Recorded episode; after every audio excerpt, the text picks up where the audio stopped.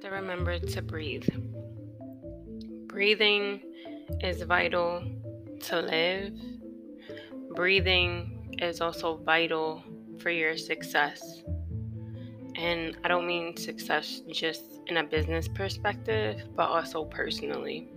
In order for you to persevere in life, you have to stop and breathe. And what that means, it's not the literal inhale, exhale situation, right? Because we do that naturally. Stopping to breathe means that you stop, you pause what you're doing for the moment, you reevaluate the situation, make sure it's going according to plan for the most part, and then you continue on with your voyage. A lot of times we look back and we said, if I had stopped in that moment, things would have been different. If I would have done this instead of that, things would be different. And if you think about that moments in which you said that, you never stopped to breathe along the way. You were just going through the motions. Understanding that going through the motions is going to get you there, might not get you there how you want to get there, and it might not get you there as fast as you should actually get there.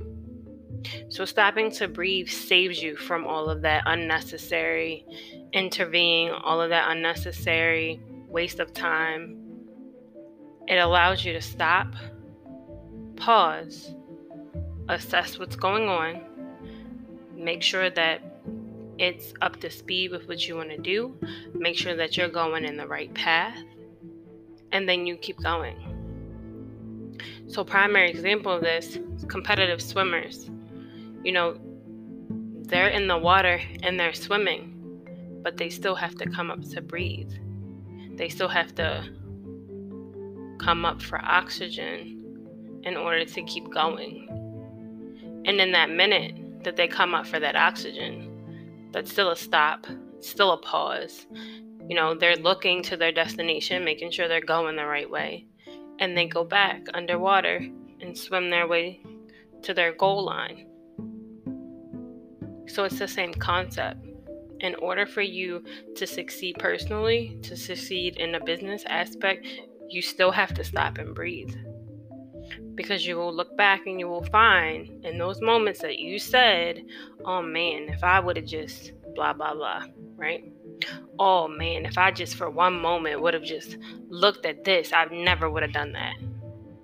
And those are all moments in which you did not stop, pause, assess, and continue. So, those are all moments in which you did not stop to breathe.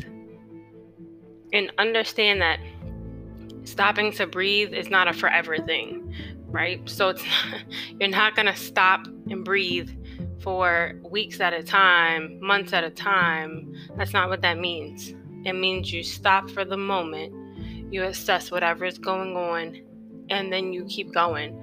For some people, that might be all of five minutes. For others, that might be all of 30 minutes. And for some, it might be a day. And that's okay because you have to run your race at your own pace. But it's not a forever thing. So once you come up and you stop to breathe and you assess and you make sure things are going according to plan, when you're on the right path, or you know, if you have to change paths, what you have to do, but then you keep going and you go a little while longer and you stop and breathe.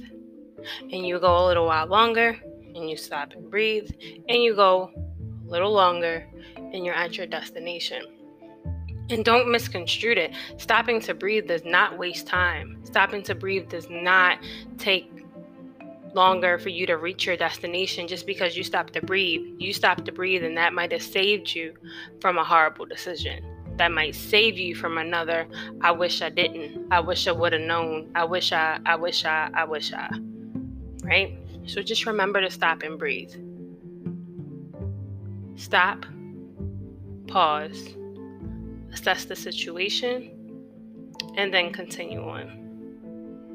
Remember, breathing is vital for you to live and it's vital for you to achieve your success, whether it's personally or in business, you still have to remember to stop and breathe.